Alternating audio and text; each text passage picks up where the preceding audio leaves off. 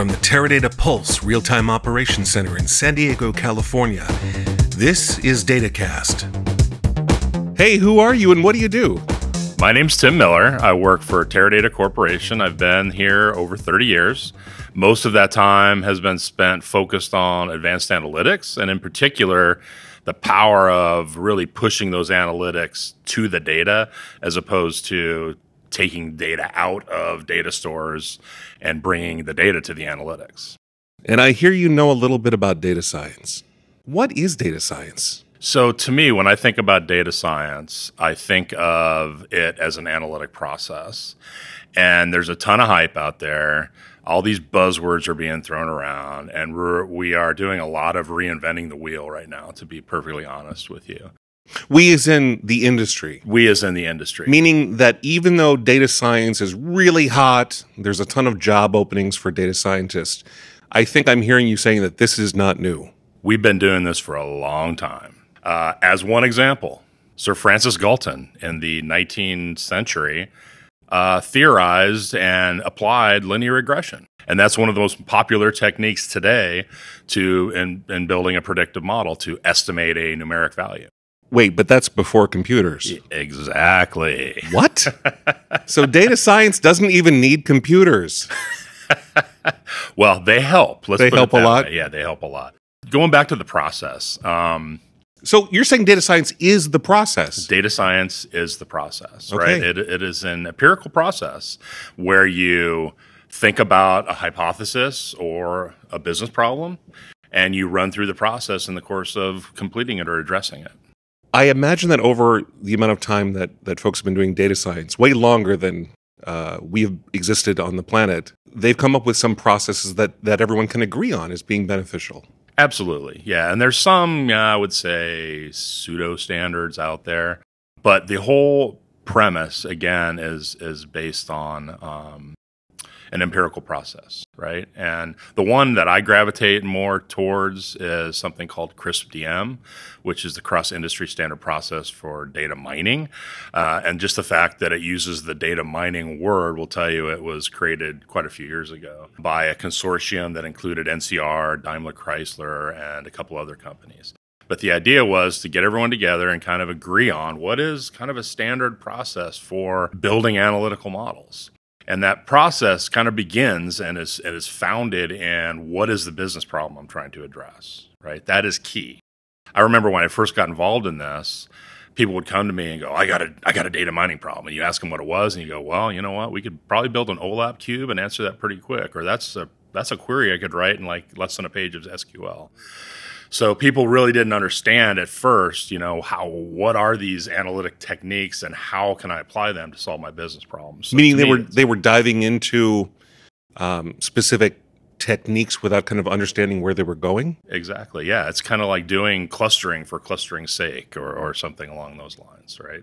It's it's again there was a lot of hype several years ago around this as well. The second piece is what I call exploratory data analysis, right? So this is understanding the data that you have at hand, understanding the statistical properties of that data, understanding how it's distributed, understanding are there outliers in that data, because these are all things that you're going to have to deal with eventually. Is this then the first step in CRISP-DM? The first step is actually the business qualification. Oh, it was right? actually the business qualification. Yeah. What part. is that business problem, right? Because you're going to always go back to that. Am I still addressing this business problem? So that's kind of fundamental. To. And it. is that process sort of a group activity within a company? Absolutely. So it, it, another key point, and thank you for bringing that up because it is a key point, is data scientists can't do this in a vacuum. There's not too many data scientists out there that are also domain experts. So it's very important that the people who understand the science of data analytics work with the domain experts and the solution of that business problem. Okay, so the data scientist might come in and work with somebody who's um, an expert in retail, and the data scientist won't necessarily know even the, the questions they want answered. So at that point, they're working together. Exactly. Yeah, that's uh, ideally they would, um, but uh, the the key is is to have them working together. You need the domain expertise along with the the scientific uh, expertise. You say ideally as if sometimes that doesn't happen. Sometimes it doesn't happen. Yeah, I've been thrown into situations before and, in industries that I wasn't familiar with whatsoever. Um, and that's the first thing I ask is, okay, where's my domain guy? You know, who's going to answer my questions I have about the business Ah. so that I go about the analytics in the correct way. Okay, so that's step one of the CRISP DM process Right. then. So then step two, we were talking about a little bit before, is the exploratory data analysis. So this is where I'm looking at all my candidate data, figuring out where it is, and understanding how it's distributed, what its, its statistical properties are, um, are there outliers I'm going to have to deal with, et cetera, et cetera. So these are things that I'm going to have to deal with in the next phase, which we call data pre-processing. Now, the f- new terminology for that is is feature engineering, um, but it's it's basically the idea of I have my raw data, and now I want to create variables that are going to go into my algorithms to perform a prediction. Some people call them predictors. Other call them independent variables, but these are the things that the math is going to look at and try to infer or predict whatever it is you're modeling. At this stage, is the data ready for analysis? Is it clean? Is it in this step of the process, you're doing it. You're doing all those things. You're addressing the oh, Okay. cleanliness of the data. You're addressing outliers in your data. You're addressing the the really ugly things and the ugly parts of, of data analytics, where you end up spending a whole lot of time because data is ugly in general. So you're identifying all those things in preparation for actually creating the variables that will then go into the model. So that's kind of data pre-processing. I throw all that into this big bucket called data prep, right? It includes the cleansing, it includes the feature engineering. It's really where the art of data analytics is, right? This is where your experience as a data scientist, working with a domain expert to come up with these variables that have been in the past proven to be highly predictive for your problem. that's interesting? And then I bet the cleaning part may even require domain expertise sometimes. Absolutely. Yeah. You have to understand from your, your domain expert, you know, what do these things mean? You know, is a null a null? Is a null is a zero a null? Right. Right. Those, those types Is this things. an outlier? Is this an outlier? Exactly. And they might not know. So you have to point it out. You know, this thing is, is ra- rarely occurring in this particular variable. What do you want me to do with it? What do you, how do you, because it's going to influence the, the, the algorithm at the end of the day. It could mean nothing, or it could be a, an enormous uh, Exactly. inflection point of some sort. Exactly. When you mention variables, I expect that these are sort of the properties that you know you'll want to do analysis on. And so when you're choosing those, you're you're kind of creating a sort of a bucket of possibilities then for doing the analysis. Is that the point of picking out the variables? Yes, absolutely. So it's a really a good idea to create as many variables as you possibly can because a lot of these algorithms have, uh, are capable of picking the ones that are most pertinent based on whatever type of algorithm it is, right? Maybe it's a regression. So it's every time it iterates over the data, it's changing a coefficient value and it's determining, oh, this is the number one variable in this model, this is the number two, et cetera. So it's it's really important to generate as many of these things as you can because the algorithm itself may just dump them out at the end of the day. I thought a technique might be like, well, we want to do analysis on this and this. But you're saying pick out as many variables as you can because you might not necessarily know which are relevant? Your domain expert's going to certainly help you uh, uh, in that case. But yeah, I mean, I, I say the more the merrier. Now, now, some people might disagree with that. There are techniques though that I can use to combine these things. Uh, a technique, uh, classical techniques, factor analysis, right? So I'm going to input a bunch of variables into factor analysis, and it creates factors, which are combinations of these variables. And then I can use those factors as my variables into my analytic algorithm. So there's techniques to deal with this. You know, you're not in a typical retail or financial problem. It, it might be a little different than, say, high tech manufacturing. High tech manufacturing, I've seen data sets that, you know, are tens of thousands of variables. That's huge. Whereas you're not going to have that many in, you know, maybe a more uh, traditional retail environment or financial environment or tel- telco What is typical? It varies by industry. The reason that high tech manufacturing uh, potentially has so many variables are all these sensors. So we've done a lot of work with semiconductor manufacturers, and the sensors that they have built into their manufacturing processes are incredible. The amount of data that they're able to generate for uh, any given part of that pipeline for creating silicon. So for things involving the Internet of Things, where there's uh, you know uh, thousands, maybe tens of thousands of sensors, the amount of variables could be truly impressive. Yes. And, and hard to deal with too, right? Uh, dimensionalities is a problem, particularly for when you're trying to do this whole idea of I'm bringing my data or I'm bringing the analytics to the data, right? Because we have some limitations in in things like relational databases. Uh, you know, you can't you can only have so many columns in a table and that sort of thing. So you got to look at pivoting data and other techniques so that you can actually represent columns or variables in in rows of data. So we're on step number three. Sure. Yeah, we've talked about uh, f- first the formula, the qualification of the business problem, and really understanding that business problem, and working with that domain expert as kind of step one. And then step two is when you're exploring your data, understanding what there is within my data domain. Um, and then looking at the statistical properties, the data distributions, the outliers, and those sort of things. Step three then is transforming it into variables that I'm going to be using in my in my algorithm. So these are your predictors, and we talked about this is how the art of data science comes into play, and really uh, where the data scientist and the domain expert, if the data scientist isn't that domain expert, really work together quite extensively to build out that candidate set of variables based on the business problem. When you say predictors, does that mean literally any variable? That can be a predictor or? Yes. Some it's all terminology right? And that's a big problem that we have in this in this industry I, I, think in general. It's just a lack of kind of shared yeah. So a dependent variable is the variable that i'm trying to make a prediction on right? Yes or no this person is going to churn. How much is this person worth to me as a customer? That sort of thing right Independent variables then are the predictors, right? So these are all of the pieces of data that you assemble with your domain expertise and your data science expertise that are going to result in making a prediction of that dependent variable. Oh, okay. So, so, it could be an equation, like like we talked about linear regression, one of the oldest techniques around, right?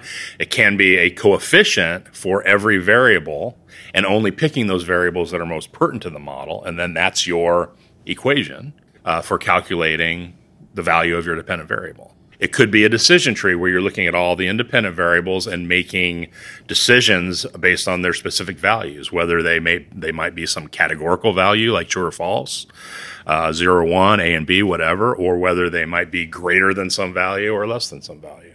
So the predictors are effectively the inputs. Effectively the inputs to all the dependent variables. Correct. Okay, and we don't know any of the dependent variables before we do the analysis. Is that correct? No, you do need to know. That's that's an important point. You need to understand. Again, go back to your business problem. What is my problem? Is it a churn problem? Is it a customer value problem? Uh, is it an acquisition problem? What is it that I am trying to build an analytic model for? And I have to, if I don't have that data already, I have to manufacture it in some sort of a way, right? So maybe I'll look at an account end date if I'm at a financial uh, institution, and I might change that, derive it in such a way that if it's if it's still null, that might mean that the account's still open. So that's a non-churner. Whether it, whether it, when it does have an, an end date associated with it, that means that person left or closed that account, and that might be a churner right? So you have you. It's very important that you're when you're building these variables out, you might have to build a dependent variable as well. And that's so that you can predict future behavior because you have this past behavior. Exactly. Okay. That's what that's what data science is pretty much all about. Got it. You summarized it very well right there, but it's a whole process in getting there, right? But I, at the end of the day, am trying to use historical information to make predictions of the future. Whether those predictions are a binary decision of yes or no, churning or acquisition, or it's an uh, an, an, inference or a uh, estimation of some numeric value. So, Tim, if my count is correct, we've kind of talked about four steps so far. And the interesting thing has been that we kind of jump back and forth a little bit. That's that's a really great point in that this process is very iterative. So it's not like strictly a waterfall. It's not a waterfall at all, and, and agility really helps. During each phase, you're going to have to kind of continually go back and make sure, hey, am I still addressing the business problem? As an example. Okay, so that was like even though that was our first step, making sure that we understand the business problem really uh, echoes throughout all subsequent It- steps. It permeates throughout, and, and it's really indicative of the iterative nature of this process. Oh, okay. Right. Once I do my exploratory work and I say, okay, these are the variables I'm going to generate, I got to go back and I've got to run that same exploratory analytic on my data that I just drive, those features that I just created, to just make sure I didn't screw anything up. I have a crazy question. So let's say that you're in the data preparation phase. Okay. Is it possible that you might just find out then that you don't have the right data to to understand the business problem? Absolutely. Okay, so so literally as you go from step to step, they build on each other and they kind of require the, the previous step. But it, it's not so, you know, it's not so segmented. Exactly. Yeah. I mean, it, it's great to list out a process, but you got to understand when you actually are implementing that process what really happens, right? So, not only are they dependent on each other, it's important to go back and make sure, as I was saying earlier, that you didn't screw things up. I need to make sure that the variables I derive are still relevant, are still statistically correct according to this analytic that I'm doing. Okay, so you might not make it all the way through the process before you figure out that you really need to revisit earlier steps. I think by following a process, it really helps you be more agile because you're going to fail fast, hopefully. Right, and maybe go back to the drawing board, and that's fine. Uh, we find ourselves doing that a lot out in out in the field in, in practical situations. And no shame, you've potentially saved yourself months of work. exactly.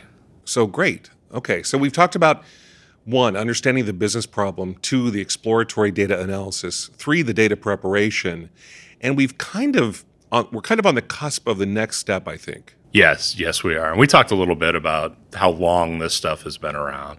And, and, and not to minimize the fantastic research that's going on today and this whole world of deep learning um, And AI. and AI and, and all of that.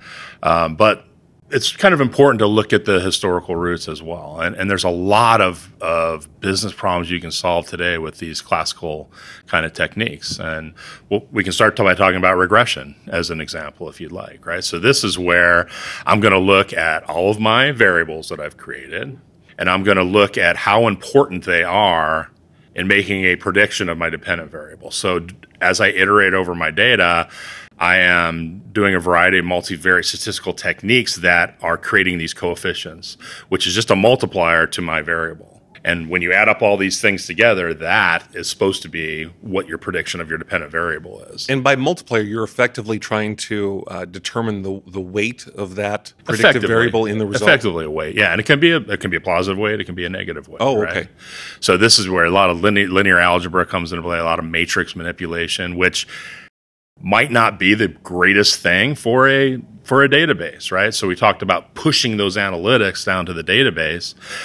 Um, what we've done uh, in the past is we've actually used the power of the database to create a matrix so that you're not dealing with all the raw data anymore. And then you can use in memory uh, techniques to transform that matrix and do the matrix manipulation, other matrix manipulation, matrix multiplication, et cetera.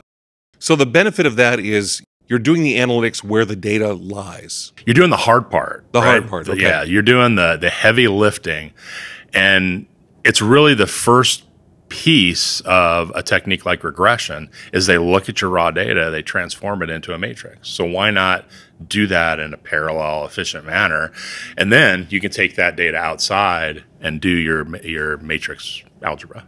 Gotcha. So, although we try to do as little of the analytics outside where the data lies as possible, uh, we could do a lot of that work in the database and then potentially use other tools that integrate with the database to do some of that work. Absolutely. But you try to do the heavy lifting uh, when there's a lot of raw data in, in a parallel environment. Especially with Teradata Vantage being a massively parallel system. Exactly. Uh, that's, that's a great place to do the, the matrix creation. Correct. In the step modeling, what differentiates modeling from data prep? Well, data prep is really uh, creating the data set for the algorithm. So, the way that these that, that these algorithms work in general is that they need to look at the data in what we call an observation format. So let's say you're modeling at a customer level or an account level um, or a household level. The data that you show the algorithm, the data that you, is input to the algorithm, has to be one row per household, customer, or account. Right. So that's this whole creation of your variables. Has to be, or just makes everything like a million times easier? It has to be. Has to be. Yes. So that's kind of the atomic unit then of the exactly. analysis. Observation okay. format. Got it. Observation format. Okay. Mm-hmm. Now I know what that means. Thank you. You're very welcome. so is that part of the modeling then? That well, that's really the data prep piece. That's right? still the data prep. That, that's okay. still the data prep, and and we keep talking about this. We keep going back to it, and there's a reason for that. This is where you spend a lot of your time, right? A majority of your time is on the data prep. So even when I'm modeling, the next step of after modeling is evaluation. I might look at the statistics on my model and go, this is garbage. I got to go back and generate some more variables. Oh, interesting. Right? So again, so we're talking very... about the iterative nature of the process. And I know when you and I have done little experiments too, a lot of times in the model evaluation, we determine that data wasn't in the right format for kind of optimal analysis or whatever. So this is sort of a loop data prep modeling, model evaluation, back to potentially data prep again. Exactly. Or potentially even EDA again. I might say, oh, oh you know what? data analysis. I might need some more data that I didn't consider before. Okay. I've got to go all the way back there. So it's it's very iterative. Again, trying to fail fast. All right. So we've talked about it. All starts with a business problem. You go to exploratory data analysis, data prep, and then modeling and model evaluation. Let's talk about these. Sure. So you have the data prepped. You're happy with the state of it. Now what? now I got to go back to what's that business problem I'm trying to solve? Let's say it's a churn problem. This is something that's called a supervised problem, where I'm going to give the algorithm a dependent variable. It looks at all the independent variables in order to make the prediction on the dependent variable. I also might want to do something based on that model around clustering, which is an unsupervised technique where I give it just the independent variables and it lumps them together and things that are similar, trying to maximize the distance between things that are dissimilar. Oh, interesting. So, so in the case of supervised learning, you're giving a history of, of inputs and associated outputs. I'm giving it direction. I'm providing a dependent variable that I'm telling it to predict, and I'm providing the independent variables but there's historical data prediction. on there, Absolutely. so you have actual it's data. Based, it's, it's, all based on what's happened. And unsupervised, you have no actual uh, results. You only have the independent variables. By unsupervised, it means I'm not giving it the direction of the, the, dependent variable I want it to predict. I'm saying, here's all my independent variables. I might have to give it a number of clusters. There are clustering algorithms that, that help you identify the number of clusters. Um, and that's it. And it goes and it, it tries to lump these things together into X number of clusters, depending on uh, what I've given it. So you're really discovering discovering that during the data science process. Whereas with supervised learning, you already have historical data that points the way. You're just trying to figure out how to predict that for future data. That's true. And you can lump a lot of these algorithms into those kind of two things, right? Classification and regression, that's a supervised learning problem. Whereas a clustering or a segmentation problem is, is an unsupervised problem. And then there's other branches of uh, text analytics and time series and that sort of thing. Um, but I, I, think when you touch on all those, classification regression, clustering segmentation, time series, um, or text analytics, those kind of four categories right there probably address 90% of what people are doing today. When you're doing data science, how do you know which algorithms to use? Which to try first? Again, it all depends on the business problem. As algorithms are going to give you different things. A logistic regression, as opposed to a linear regression, is going to predict in its binomial form one of two answers yes or no right? So that's a technique you want to use for churn. There's also another thing called multinomial logistic regression where I actually can do more than two. So maybe that's an upsell, right? I want to upsell, cross sell three additional products or something like that. Um, decision trees are nice because they're a blend of that, right? They're a blend of classification and regression so that the dependent variable can be a churn yes or no. It can be a red, white, or blue multinomial uh, uh, value, or it can be some numeric value that I want to estimate. So it depends on the business problem you're trying to solve and the kind of answer you're looking for. Right. So so you have your domain experts saying, okay, this is a churn problem. This is how we define churn. You have your data scientists coming up with, okay, I want to maybe I'll probably use a bunch of these different techniques, right? I'll use a logistic regression. I use a decision tree. I might use a neural network as well. I'm predicting the same thing. I'm using three different techniques. What is the best model at the end of the day? Is this still part of model evaluation or have we gone beyond that? We're we're getting into model evaluation. Okay. Right. So we're we built the models now, and we just had the example of I built three different models using a, a regression or a tree or a uh, neural network. So we're testing. We're testing our models out. Okay. And that's the evaluation process, right? Is I want to now understand how good these models are right? And there's a variety, a bunch of different techniques you have here. You can you can look at um, a confusion matrix that will give you, for example, the number of false positives um, and true negatives I got. So when did I predict it wasn't going to happen and it really did?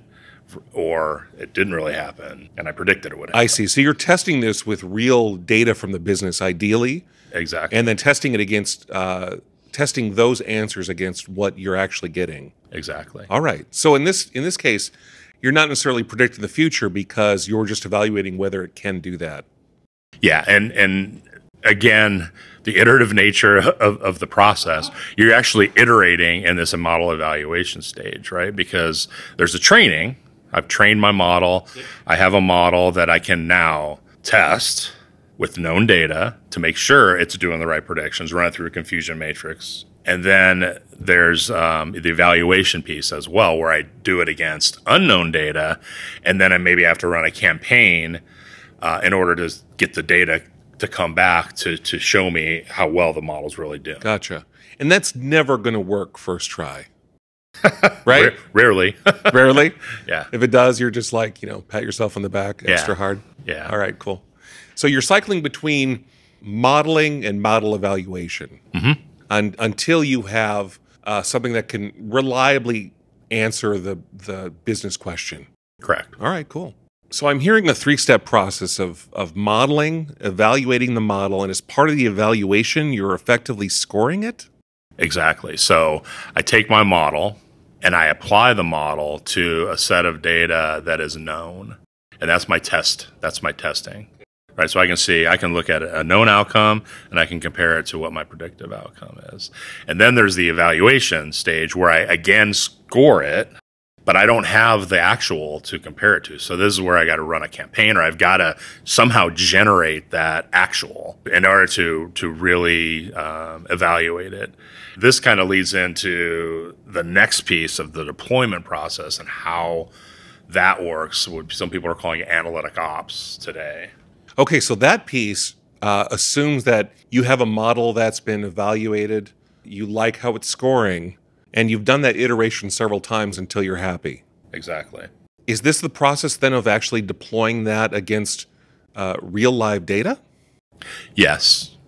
Perhaps even streaming data, right? It can be daily batch. It can be whatever it is. I mean, depend again, depending on what your business problem is is all about, uh, and how you've defined going about wanting to address it, right? I might do it daily, monthly, whatever. Gotcha. So if you're trying to understand why someone's abandoning an online cart, you might take data from people that are currently shopping and try to kind of predict that as the new uh, transactions come in. Exactly. Maybe steer them to another page if they dropped last time.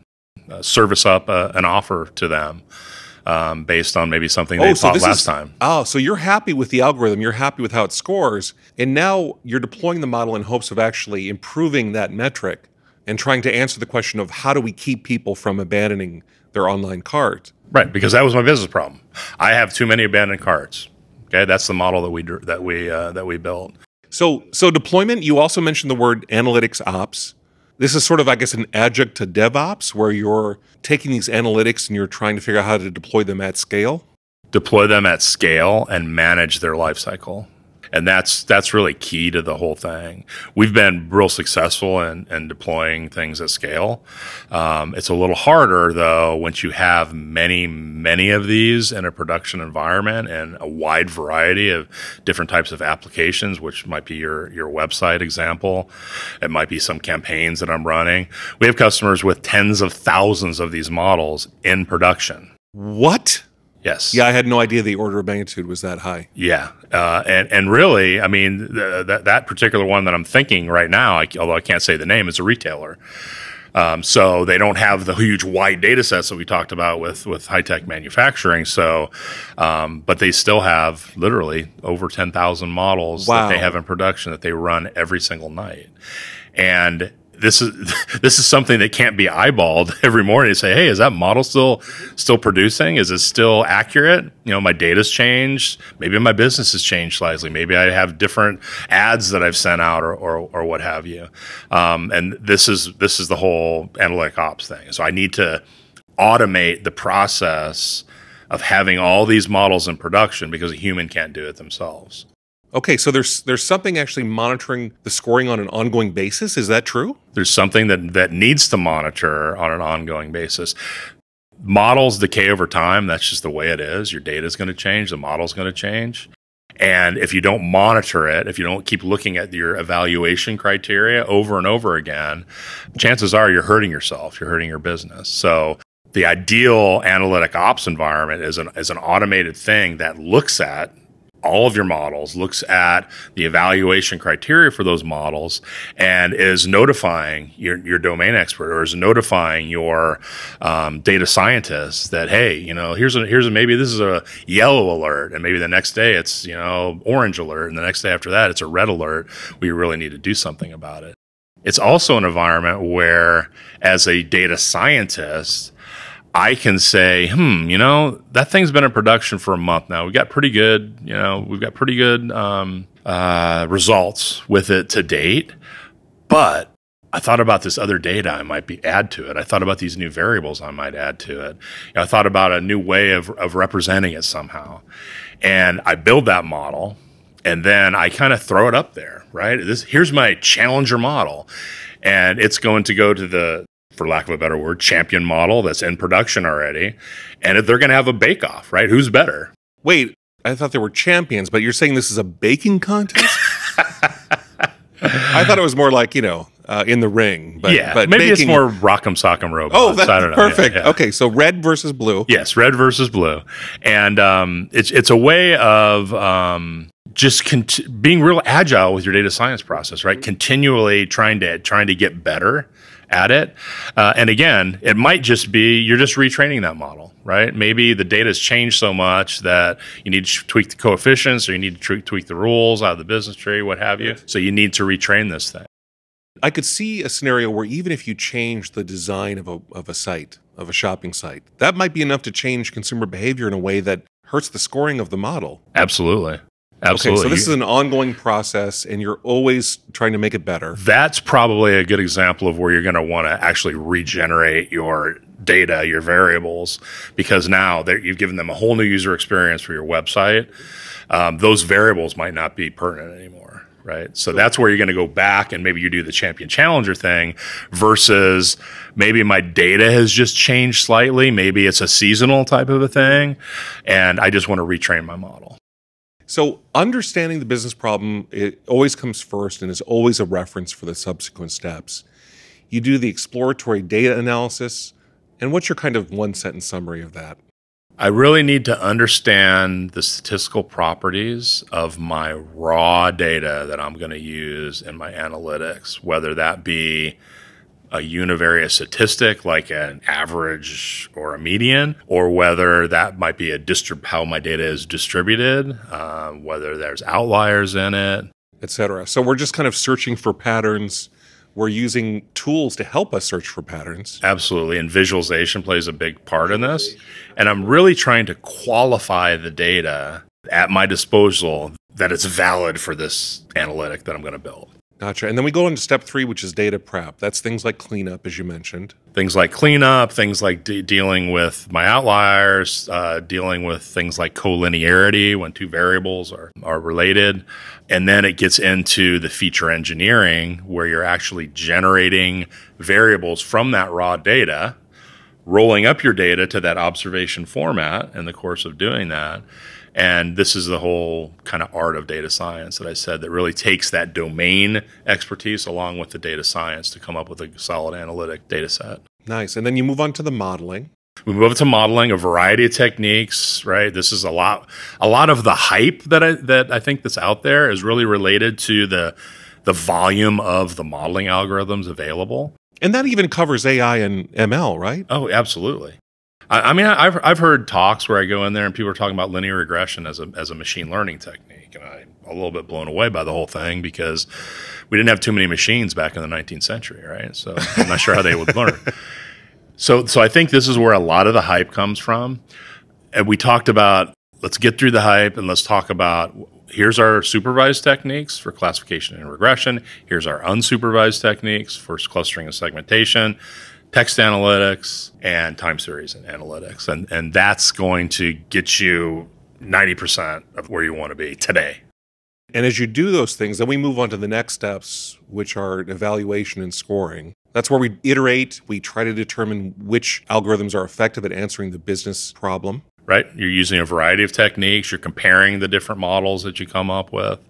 Um, you're testing it against known data, known outcomes, um, and and then you're doing your ultimate value evaluation as new data comes in, and you're you know monitoring whatever it is you're trying to predict. Right. I mean, that's the fascinating part. In theory, you move on to model deployment, but the modeling and the model evaluation and the model scoring really never ends. Exactly. That's all part of the analytic ops, right? You're continually going to be building these models. You're going to be tweaking the existing ones. Like I said, it might be just a retraining exercise, but you might reintroduce new data.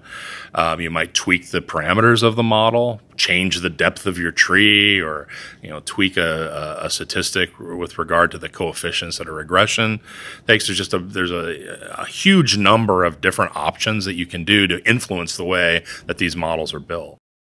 Teradata obviously makes an analytic platform called Teradata Vantage. How are we trying to make this a better world for data scientists? The last 20 years of my career has been focused on pushing analytics down to the data.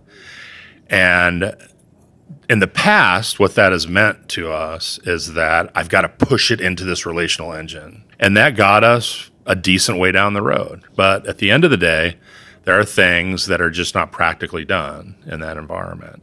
And so what we're doing as part of Vantage is in addition to that SQL engine that we've had, we're introducing new engines. And the first ones that are coming out are based on machine learning and graph technologies.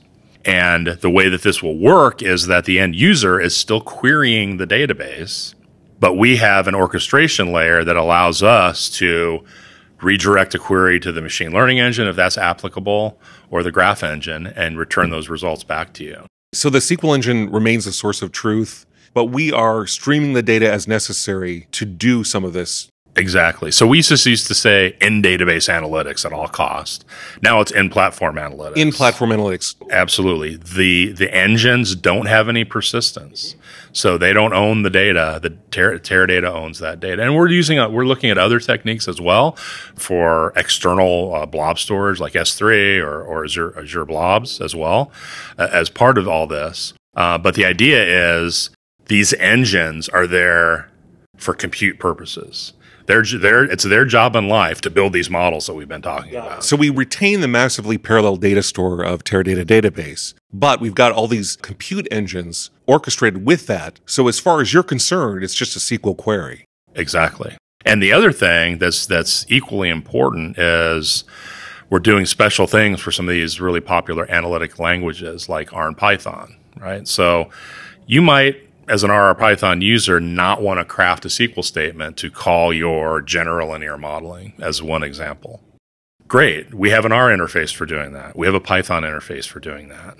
We also have the capability of actually pushing the R and Python execution down to other engines in the database as well. So at the end of the day, this these engines are on a massively parallel platform. So, Teradata database is known for being the fastest database in the world, in large part because of its massive parallelization.